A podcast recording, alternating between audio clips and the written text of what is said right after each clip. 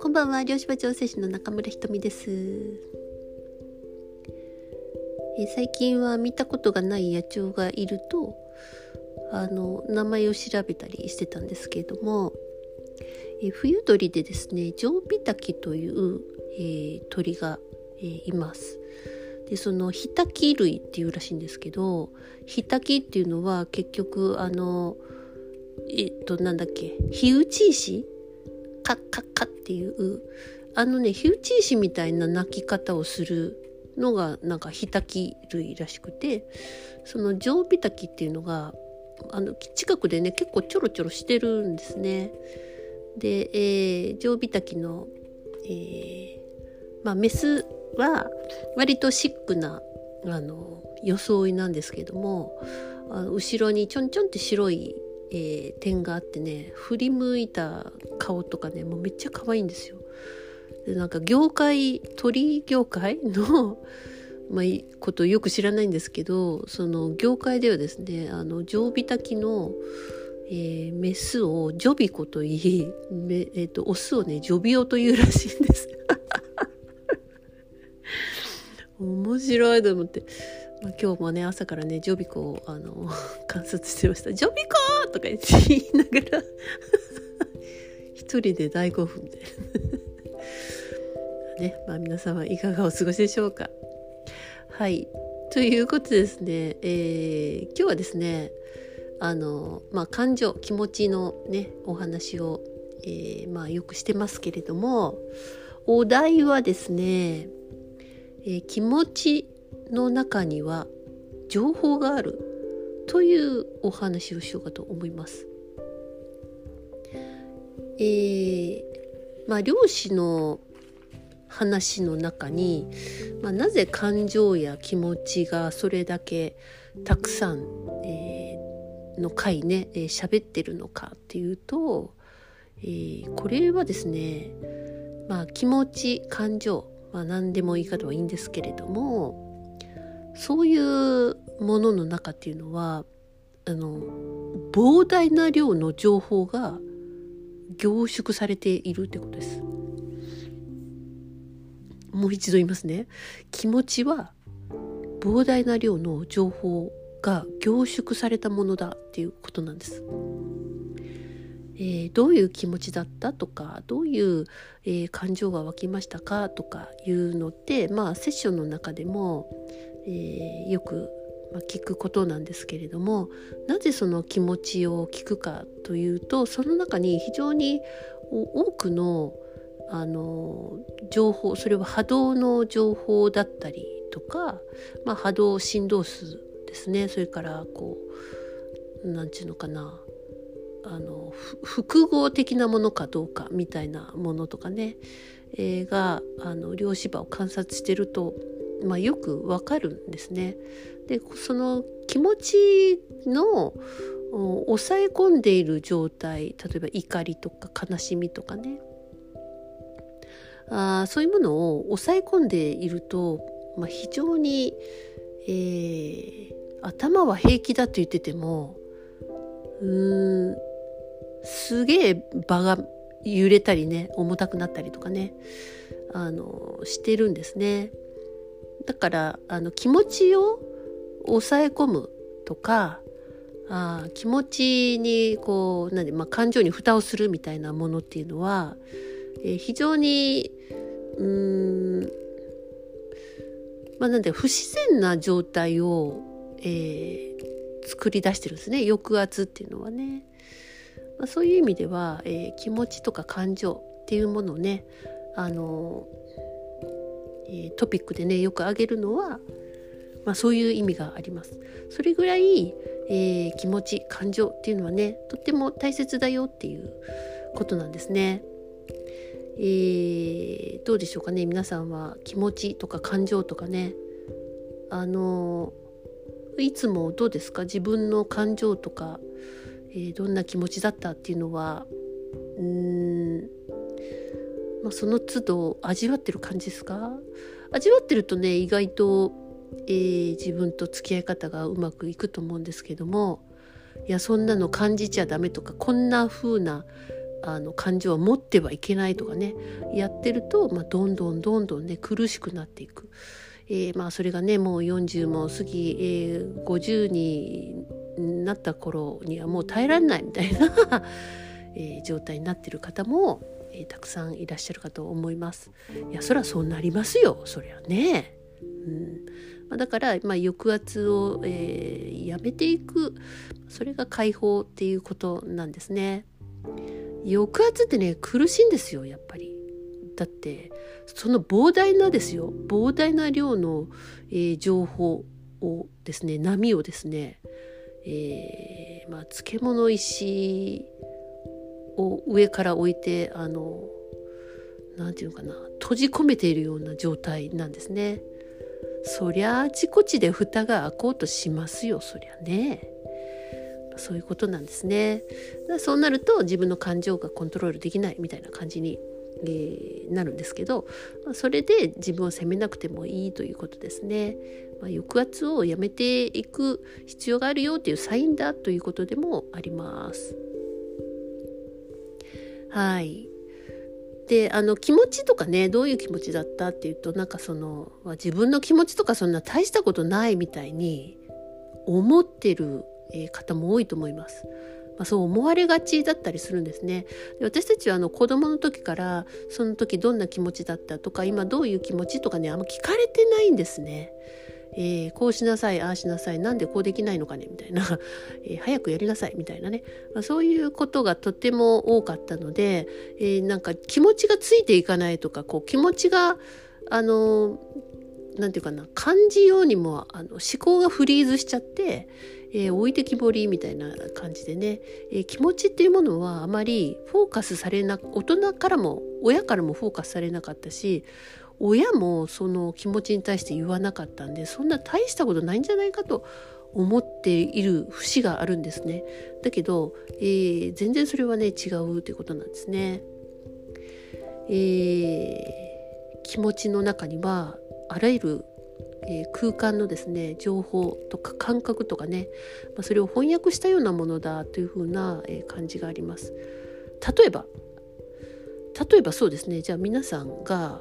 えーまあ、子供の頃ですね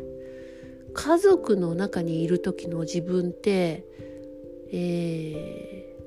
ー、思い出せますか？その時ねどういう感情だったかっていうのはなんとなくね、えー、思い出せると思うんですね。どうだったでしょうかね。えー、ちなみに私の場合はですね私はあのなんかいつもやっぱ不安定だったんですよね親がねその朝起きてお母さんの機嫌がいいか悪いかを弟に 弟とこっそり話すみたいなねでまあ大人の顔色を伺ってまあいい子に、えー、なるべくしていようみたいな怒られないようにしてなきゃみたいな非常に緊張して、えー、不安だったっていう、えー、ものがすごいあ子供の時ってそんな感じだったなっていうのを思い出します。でその不安だったなっていう情報の中に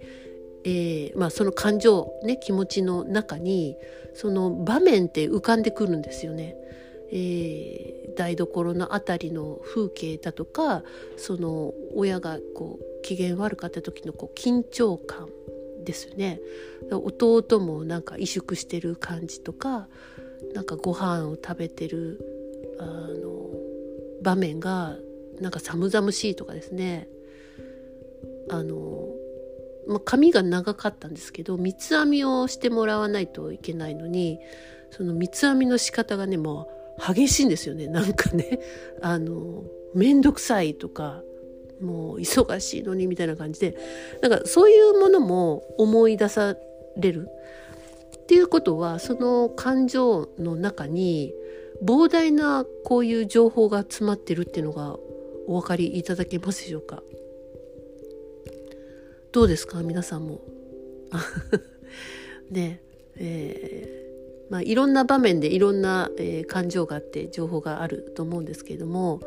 でそれぐらい、えー、私たちはその膨大なものを、えー、なんとか蓋をしようとしてきたっていうそのその恐ろしさにちょっと気がついてほしいですね。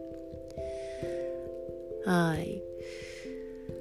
まあそうですねあの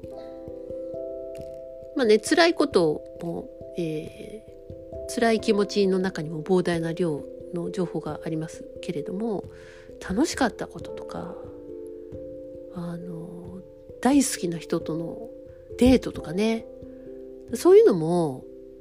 あの好きとかさ楽しいとかいう中にもすごい情報がありませんか？その時の映像が浮かんできたりそのそれを思い出すと体がその振動数が変わる。要はあの量子場が変わるっていう感じもあの分かると思います。まあ、簡単に言えばなんか気分がすごくこう明るくなるとかね、えー、暗くなるっていうのも量子場の変化ではあるんですよね。まあ、そんな感じでですね、えー、気持ち感情の中には、えー、非常にえー、情報が多いっていうことなんですね。えー、まあ、あと、まあ、感情気持ちの中でやっぱり非常に波動が重いのがワーストワンぐらいなのが罪悪感なんですよ。で罪悪感ね例えばあのあの子に悪いことしたなとか、えー、親になんか申し訳なかったなとかなんかそういう悪いことしちゃったっていう罪悪感の場面例えばそれを思い出すと非常にこうなんて心が重いっていうかね、えー、体全体が重くなるような感じがねあるかと思います。まあ、なんでねその罪悪感を、えー、ずっと押し込めとくとずっと保持してることになるのでまたそういうことを味わうような出来事を、え周波数的には、えー、まあマッチしちゃうのでね、えー、引き合ってしまうっていうことなんですね。まあ、波動っていうのはそういうことですよねだから自分の内側の、えー、ものがその現実を起こしてるっていうのはそういう自分の中の振動数が、えー、外側に、えー、同じことを引き起こすっていうことなんですねだからこそ、えー、感情にフォーカスしたり、えー、そういう自分をあのダメって言ってないであよくこの怒りの中ね、えー、苦しみの中よくやってきたねっていうふうにねぎらって許していくと、えー、その、えー、蓋していたものがねまあゼロにはならないにしろほぼ、えー、軽やかな状態になっていくと思います。えー、より閉じ込めるようなことを、えー、するとねより苦しくなるっていうことになっていくと思います。はい、であとですねあの男性ですね男性がですねなかなかその、えー、じゃあその出来事でどう感じましたとか、えー、どんな気持ちでしたって聞いてもいや別にとかその感情と出来事がつながらないっていうのが男性本当とても多いんですね。まあ、一説ではですねその右脳と左脳の真ん中にある神経の束ですね脳量が、えー、非常に、まあ、女性よりも、まあ、細いというか、えーまあ、一説によるとあの闇の組織からそこの エネあの情報を断たれてるみたいなことも聞きますけどあながちなくもないなっていうのを、まあ、波動を観察してる時に思ったりはします。本当に全く左右がつながってないような、えー、感覚の、まあ、男性も、えー、いるんですね。まあ、かと思えば非常に何て言うかなちょっとバランスの取れた、えー、自分の中のこう男性性と女性性の、えー、割とバランスのいい方とかは、えー、感情もちゃんとえ把握してるみたいな、え方もいらっしゃいます。それから女性でも結構その男性的に、え非常にこうバリバリ男性社会で働いてきたとか、えー、出生する女性とかですねあのやっぱり理論的な脳左脳を非常に使ってまあ分析したり合理性を考えたりとか、えー、そういうふうなことであの感情がね分かんないみたいな感じになっている女性もいます。なんでですね、えー、この出来事の時にこんな感情だったっていうのは非常に大切な情報なんだけど、まあ、そんな出来事があってなんかまあモヤモヤはしてるような気はするんですけどっていう風な感覚だと、えー、ちょっとですねあの気持ち感情を味わってなくてそのまま放置している状態なのでえずっとねモヤモヤしてる感じだと思います。モヤモヤっていうのは、まあ、何かっていうと、まあ、複合体みたいなもんなんですね。え、その時のこう辛いとか、えー、悔しいとか怒りだとかなんかあの恥をかいたとかなんかそういうこうあの一個じゃないじゃないですか感情ってね。そういう複合な体の時っていうのは非常にねモヤモヤっていう感じに、え、なります。だからモヤモヤっていうのも、まあ、立派な感情の一つなんですね。だけど非常に複雑に、えー、絡み合ってるっていうことが多いですね、まあ、なんでですね、えーなんか自分の中にずっとモヤモヤがあるんだったらでその出来事なんかいつも同じような出来事が頭をよぎるとか言うんだったら、えー、その時の感情ってどんなんだったかなって自分でちょっと、えー、思ってみてもいいかもしれません。あんまり深く分析しなくていいです。えー、分析しても出てこないもんなんですよ。えー、分析はですねあまりいい方向にいかないんですね。えー、それよりもちょっと考えたらあパッと出てくるっていうようなものが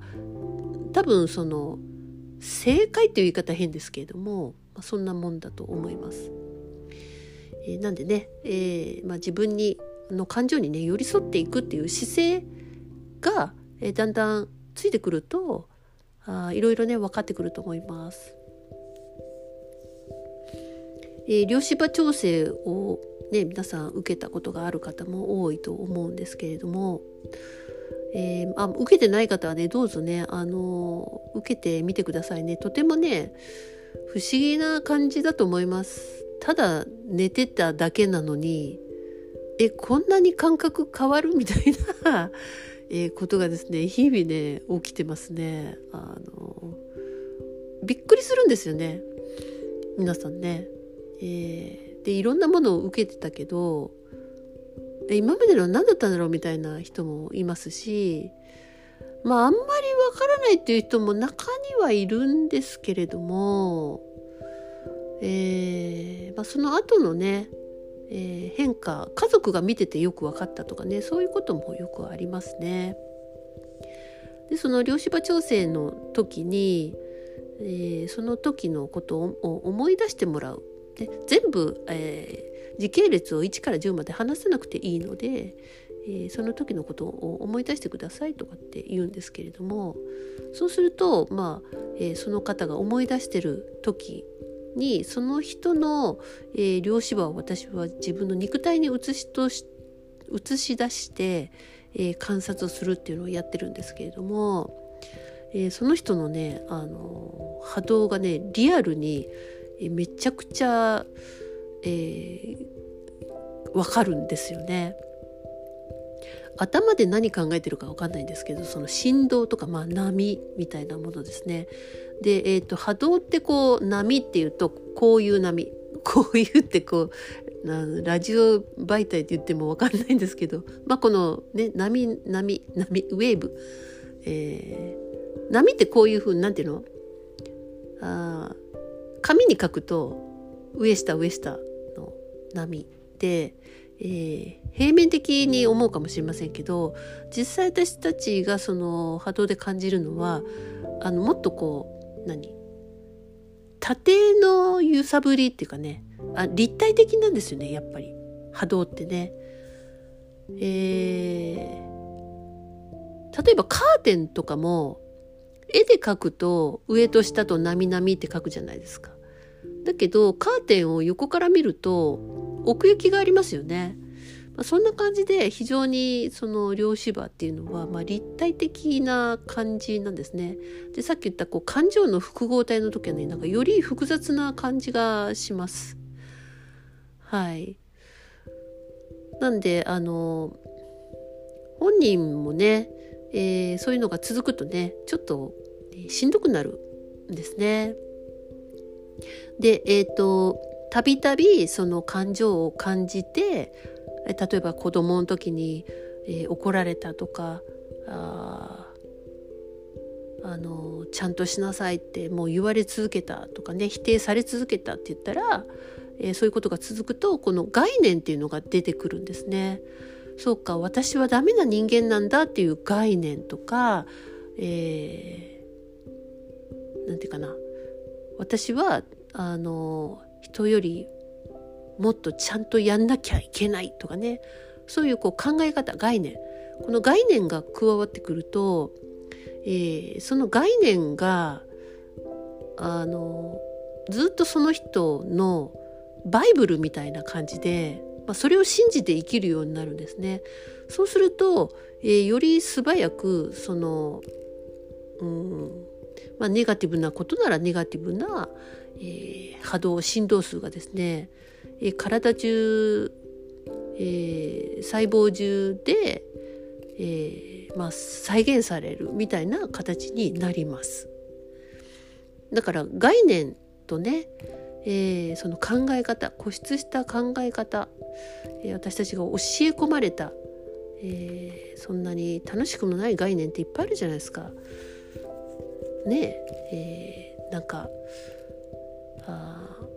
苦しいことをやらないと得られないみたいなものとかも概念ですよね。まあ、こういう概念と、まあ、感情、まあ、両方ですねの波動を、まあ、修正していくということを、えー、やっているわけです。そうすると、えーまあ、気持ちもちょっと落ち着くし、えー、蓋していたなんかこう緊張圧みたいなものも、えー、若干リラックスするし概念あそういう考え方さっき言ってましたよねぐらいな感じになるっていうのは、えー、そういう量子場を、えー、ねまあ、多角的に、えー、ちょっと修正してるってことなんですね。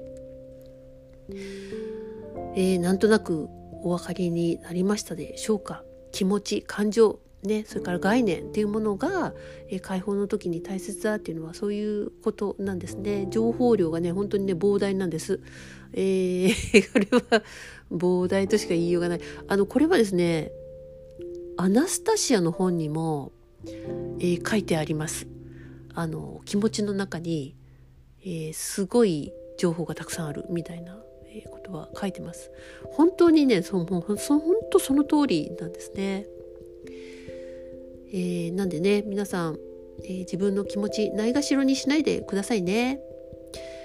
えー、寄り添ってあげてくださいね。ということで、え今日はこの辺でおしまいです。おやすみなさい。ごきげんよう。